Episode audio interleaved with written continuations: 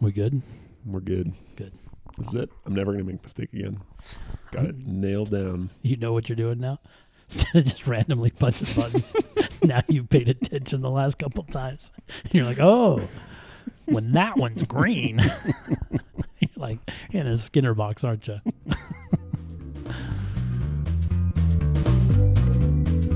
Hi, everyone, and welcome to What Would My Shrink Say, a podcast where you get inside the heads of a couple psychologists and see life through their eyes. You'll never be the same.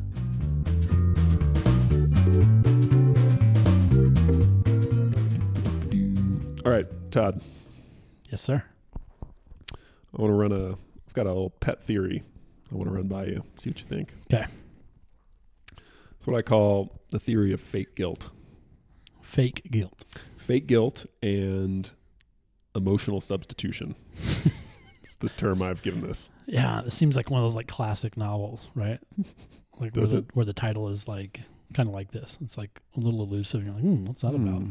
Fake guilt and the Emotional substitution. emotional substitution. Okay. Now, I'm well aware that ma- these are, it's very likely that these are concepts I absorbed somewhere else and have just totally basically stolen and given my own labels, but I, I don't recall. So if I'm subconsciously Pirating Committing- someone. intellectual theft, sorry. So we'll say this is a, a theory, a personal theory that may have may already exist. It's possible. Okay, I'm ready. What is it? It, the, the phenomena is fake guilt. Fake and guilt. I'm proposing that the underlying mechanism is emotional substitution. So we'll, I'm going to walk you through what Okay. I think those are. So it starts with uh, um, I have a, a, client um, who her situation is she describes feeling guilty all the time. That's what she came in saying. Like I just feel guilty all the time. Mm-hmm. Um, and she said specifically that the the big situation where she feels guilty a lot is in the context of her romantic relationship with her boyfriend. Um, and she she has he's, he's a great guy, but she doesn't think it's the right fit, and so she wants to break up with him. Mm-hmm. But every time, Go ahead. What? I'm, I'm just listening Oh, intently. Sorry. okay.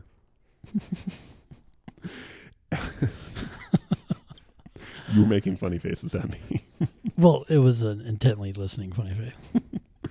every time she thinks about breaking up with this guy, she starts feeling overwhelmingly guilty and then retreats. Okay. And I asked her, Oh, interesting. You know, so how long has this been going on? Three and a half years. She's known she wants to break up with him and hasn't. For three and a half years. Three and a half years. They've been together for four and a half or five. So let me make sure I got this straight. Every time she approaches even thinking about breaking up with this guy, Mm-hmm. she feels guilty for wanting to break up with him. I shouldn't want to break up with him, and, and Mm, Good question. Is that is that what she feels guilty about? So that's part of it. Um, but she also just, it's just more general than that. She, she thinks, and I asked her to elaborate on this, like what Mhm. actually happens when you consider breaking up with them. Um, and the, the first thing is just, like, oh, I don't know. I just, I just feel guilty. So it's this kind of conditioned response. Mm-hmm, Um, then she will say things like, "E, just thinking about that makes me feel guilty. But more specifically, I imagine breaking up with him. And then she describes envisioning what's going to happen. She imagining he's just going to be so hurt because he loves me and he, you know, just really, he thinks we're going to get married. And so I, he'll just be crushed and devastated. right. And I just, I can't do that to him Mm-hmm, mm-hmm. you know and then i asked her more like well well how do you think he's going to feel how would you imagine that he's going to feel and she said again like he's just going to be crushed he's just going to be so upset and sad and Mhm. heartbroken and i just I, I can't do that to him So just- she so- anticipates that he's going to feel awful about this, mm-hmm. and that causes her to feel guilty what she describes as guilt. mm-hmm.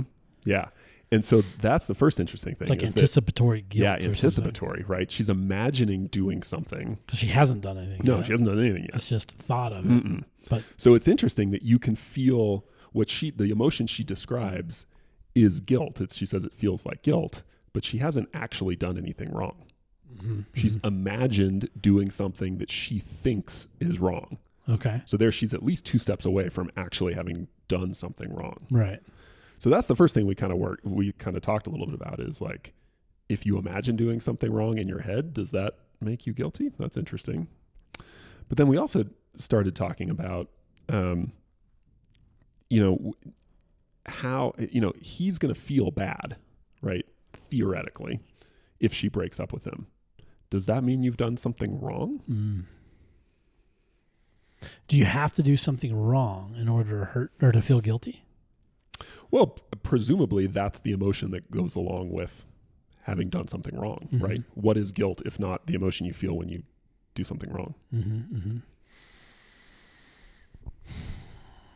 Well, I think You I know where you're going here. for- I for think I know where you're going here because I think we've kind of had a parallel conversation somewhere else. But um, You have a different idea of But- guilt? How would you define guilt? no, I wouldn't. I, I would define guilt as, uh, as generally an emotion you feel um, upon the discovery that you've done something wrong. Yeah, I did. I did something wrong Mm-hmm. um, that I wish I hadn't, and now I feel guilty. That makes sense to me. But I'm wondering, like, how mm, ballpark her age? This client's Oh, age. um, early 30s. Okay, so we can we can assume then that she knows what guilt feels like. Mm-hmm. She knows the sensation of it. She knows it's different than anger, whatever, right? I mean, so we know that she's whatever her experience is, that she's describing it as similar to guilt, Mhm. right? Yeah. And it seems anticipatory, which is odd because guilt usually comes after we've done something wrong. So that's why we kind of called it anticipatory, or that's why I called it anticipatory earlier. But she knows she's going to hurt this guy, or she feels like she's going to hurt Yeah. this She guy. thinks She she's going to hurt him. So then she's really going to feel what she's what she's attributing guilt is. I'm going to make someone feel bad. I'm going to do something that is going to make Mm. someone feel bad Yeah. and hurt. Mm-hmm. And there's probably where she's describing it as this must be guilt Yeah. because I did something that has hurt someone else. Yeah. Or more specifically, I did something and someone ended up feeling hurt, which True. becomes an interesting True. distinction. Okay, keep going. So anyway, I call this fake guilt, which Okay. I, I- admittedly at first glance that sounds kind of judgmental. Like this person's feeling guilty, and who are you to just say what they're feeling is not actually genuine? Okay. This, they shouldn't be feeling guilt, right? That sounds awful judgy for especially for a therapist, right? right. and it's true. I w- I don't necessarily think the emotion she's feeling is not guilt. What what I mean by fake guilt is it's probably not the most appropriate or helpful emotion to be feeling at that time. Okay. And what that sort of implies is there could be other emotional responses to this difficult situation that might be more both appropriate to what's actually going on and Yeah. ultimately maybe more helpful. Mhm. So, w- one of the things I, I do is kind of have her slow down a little bit and describe o- over the course of some sessions we we kind of did this and I, I asked her to really get more into how she imagines feeling when theoretically she breaks up with him right and Sure. so she describes how sad and crushed and heartbroken he's going to be right. and then I but then I really get her to describe more how she's going to feel Okay. and she starts with guilty, like, oh, I'm going to feel so good. And I said, well, well, what else might you feel too? Like, I mean, maybe, sure, let's say you're going to feel guilty, but oftentimes we experience more than one emotion Sure. Sure. at the same time or for a, for a given um, situation. And she goes on, after some time, she goes on to describe how, like, and, and she tears up, which she rarely cries, um, but she tears up and says, um, I just feel so sad. Right. And then we get, I get her to elaborate more and she she describes how she would see him and just want see him heartbroken and just want to help him and make him feel better and she arrives at helpless i just i hate feeling helpless like i can't help someone when they are in pain Mm. ah this is interesting so along with this guilt that you're feeling it seems like there's also some pretty intense other emotions going on there namely sadness and this kind of helplessness Mhm, mhm. right? Seeing someone else in pain and not being able to do anything about it, right? Mhm. Um, so I think that's really interesting. Now, it turns out when you know something about um, her history, she she grew up in a really um, her parents both struggled with alcohol abuse, and she grew up in a very chaotic, unpredictable kind of dangerous at times environment. And so um, she really learned from a young age that um, she had to really try and control and sort of manage her environment because when things got unpredictable, it was really dangerous, Mm, frankly, to her a lot of time. So we we talked through how she has a really hard time with helplessness. Mm. With the when she feels helpless, that is really really hard, It's really punishing for her. super painful Yeah. for her. Um, and she just hate as as was evidenced by our discussions. It took her a long time to get to the point of identifying that she was also feeling sad and helpless, Mhm. not just guilty, when she imagined this potential outcome. So my my kind of working hypothesis was that feeling guilty, her her thinking to herself, I've done something wrong. I'm if I break up with him, I'm going to do something wrong and cause him pain. Therefore, I, you know, and that's going to I feel guilty because I'm Mhm, doing mhm. something wrong. Mhm. That emotion is functional in the sense that it allows her to stay further removed from sadness and especially helplessness. And as bad as guilt feels, and that's what she's in therapy for. Mm. She didn't come in for therapy for sadness or helplessness. Mm. She doesn't like feeling guilty, but it's it seems probable for her that it's better to feel guilty than to feel helpless or sad. Mhm. She as is obvious from her life, she spent 3 plus years feeling guilty and unhappy in this relationship because it's better than what she imagines will be the case if she were to break up with this guy. Well, and, and this makes sense to me. I don't, I don't, I, don't know this client, so I, I'm going to guess here. But um, my guess would be it's better to feel guilty than helpless because if you're guilty, if you feel guilty, there's something to do, which is not break up with them, Yes. right?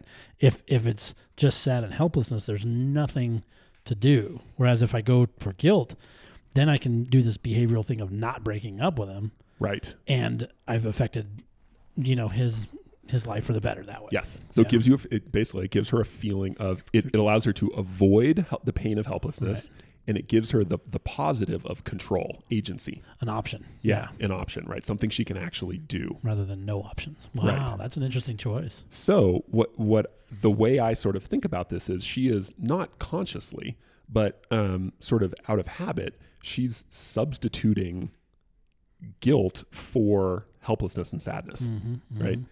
because to her that feels less painful than she's imagining the helplessness and the sadness to feel. Oh yeah. And that's probably a holdover from her early experiences where being helpless and and sad and alone were greatly associated with actual danger and Mhm. Traumatic things Mhm. happening. Scary. Yeah. So she learned early on like you do whatever you can to stay in control Yeah. right? Yeah. Which which was a good strategy probably when she was eight years old and relatively helpless in this chaotic Yeah. situation, Yeah. right? Find ways to stay Yeah. to have an option. Right. So that habit worked well for her, Yeah. but her situation now is actually completely different, Right. right? But that habit hasn't updated. As an adult. Yeah. Yeah. Right. Mm-hmm. Um, so that's what I mean by this idea of emotional substitution. She's she's substituting, she's prioritizing, she's creating this through the way she's interpreting and imagining this scenario. She's framing things up as I would be doing something wrong if I were to break up with him, which leads to this overwhelming feeling of guilt, which doesn't feel good, but it crowds out and and helps her avoid feeling sad and helpless Right. at the idea of you know him being sad. But it almost seems like she's prior- prioritizing. I don't want to feel helpless over. I did something wrong. Like I'm sure that matters to her, but it, it it almost seems like what she's really doing is saying, "I'm not going into that helpless situation." Yes. Yeah. Yeah.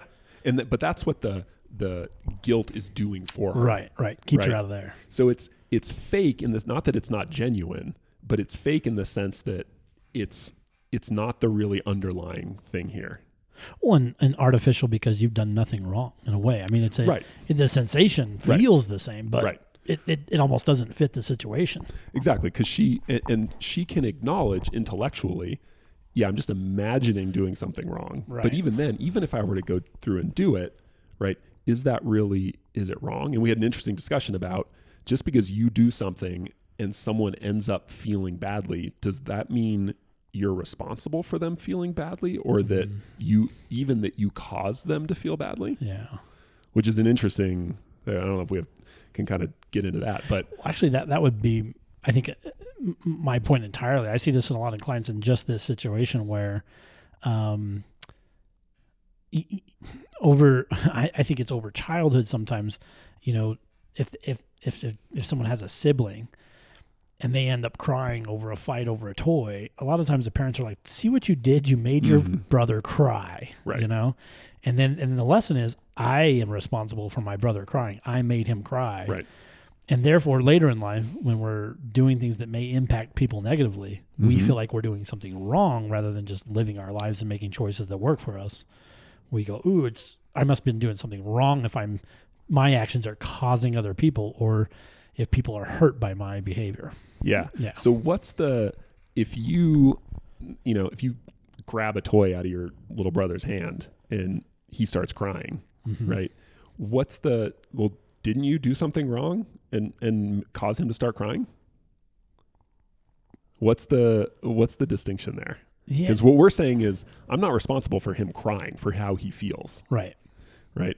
I would say you are responsible for your actions. What you did Right. was wrong, You took a toy. right? And Right. that was wrong. Right. But ultimately, how someone else feels is not. I mean, think That's about not what you're think about it responsible in the positive sense. You can't make someone feel happy.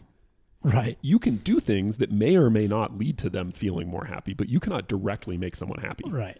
And similarly, you cannot directly make someone feel badly. Right. Your Right. behaviors that you may engage in could lead to someone feeling sad. Potentially, yeah. Right. But, But- but if you don't have control over something, you can't be responsible for it. Right. But you're only responsible for your behavior. Yeah, for what Yeah. you do. Yeah, and I think I think a lot of people get this um, fake guilt by kind of these these lessons that they're taught that like you are responsible for how other people feel. Right. And it's a really common thing that we teach kids in kind of responsible households because we want them to be conscientious. Right. But the lesson that gets kind of pushed, I think, sometimes inadvertently is you're responsible how Yeah. for other, how other people feel. Well, and I think it it actually leads to behavior that I would say actually is wrong, which is basically to be a little judgmental myself. She's stringing this guy along for 3 years. Mm.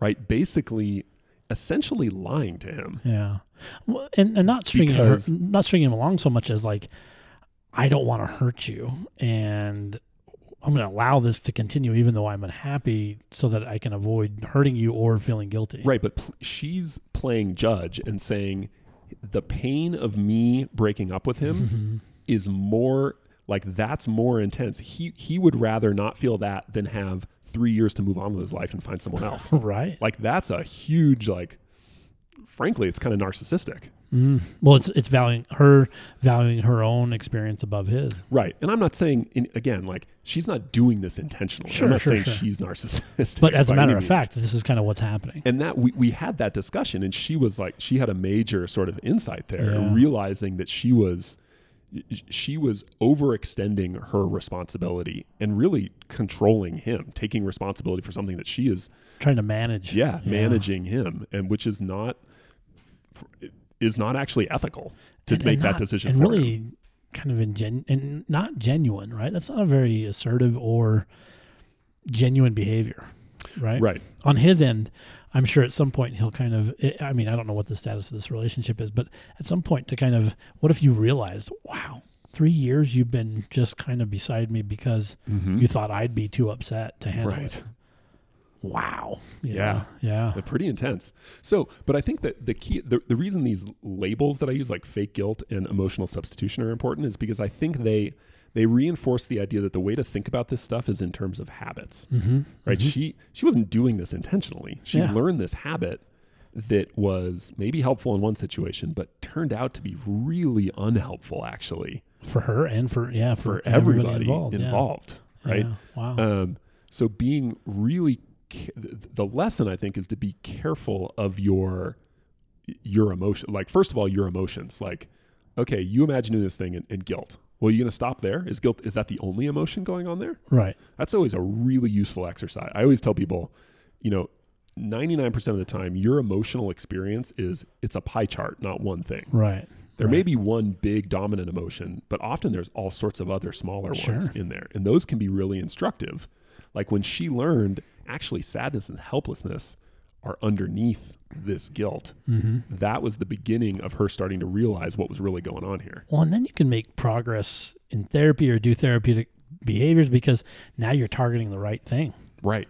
not the wrong. You know, Right. all this time she's been thinking guilt was the big issue. Yeah. I mean, she came into your office saying, "I need help with my guilt. I feel awful." And actually, what you're going to end up doing, it sounds like, is we need to expose you to more sadness and sadness and helplessness. Yeah, she needed to Yeah. increase her tolerance for sadness because what happened was, and- and she did. She ended up breaking up with this guy, and it actually went pretty well. But that only happened because she she strengthened her her kind of tolerance for being able to handle sadness and helplessness, Sure. and was less afraid of those, and Yeah. was and then was able to make the the decision, the action that ended up being positive and Mm-hmm. and helpful for everyone. Well, not only that, but having you kind of point out the subtleties and nuances of these emotions.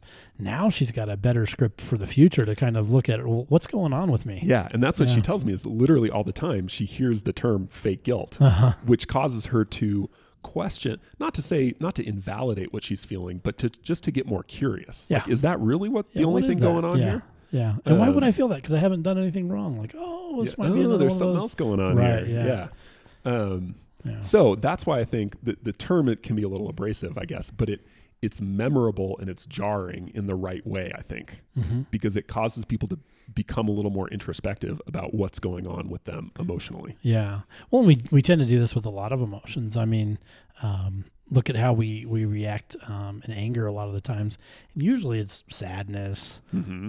fear, right, hurt, Right. And, So and there- we we substitute another emotion. There's more emotional substitution. yeah, it's an easier, Yep. uh, or it's a better experience to feel angry than it is to feel afraid. yeah, anger is kind of an upper in a lot yeah, of ways. Yeah, it's motivating. right? It gives Makes you, you feel power. powerful Yeah, yeah, and Yep. instead of just feeling scared. and helps you avoid that feeling of being afraid or Right. Well, we can switch it pretty quick. hmm I mean, the greatest example of this that I share with the clients all the time is um, if you watch parents when their little two year old running out in the street, you know, they Oh, go yeah. scoop them up and they're terrified. The look in their eye is like, oh my God. And then when Yeah. they get to the sidewalk, they're furious and they're Just yelling at the kid, like, don't you ever, because they primarily were scared to death and Yeah. they don't want to do that. So they externalize it to this little kid and start screaming. And, and, and, it's there's no judgment there, but No, it's all it's, natural. We've awful to feel fearful, and so yeah, this But- emotional substitution is a legit concept. I like it. And also the idea that of like fakeness, right? That your your emotions can be tricky. They can sort Yeah. of play tricks on you. Yeah, It's not that your experience is not valid, yeah. but you got to be careful.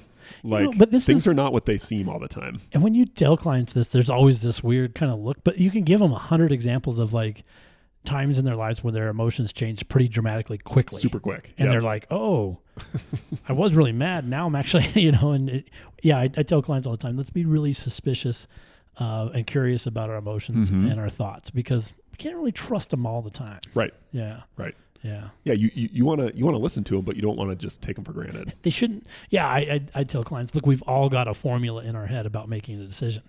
We just don't want emotion to be the only thing on the, Mm. The left side of that. in yeah, yeah, the equation. We need to factor it in, but Right. there should be other variables Or- in there. Or if nothing else, like maybe it's not just the one emotion that you feel the most strongly. Maybe there are other Mhm, emotions in mhm. there that actually could be helpful Right. if you notice those. Yeah, if you're if you're good at these subtleties and nuances, Mhm. yeah. Good point. So anyway, I like it. there's my theory of fake guilt. Love it. I'm going to adopt it.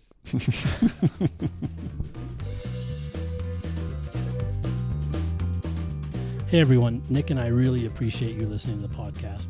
Please rate us on iTunes if you get a chance, and if you have any feedback or comments for us, that'd be great as well. And if you have any questions or topics you'd like us to cover in the podcast, let us know in the comment section as well. Thanks.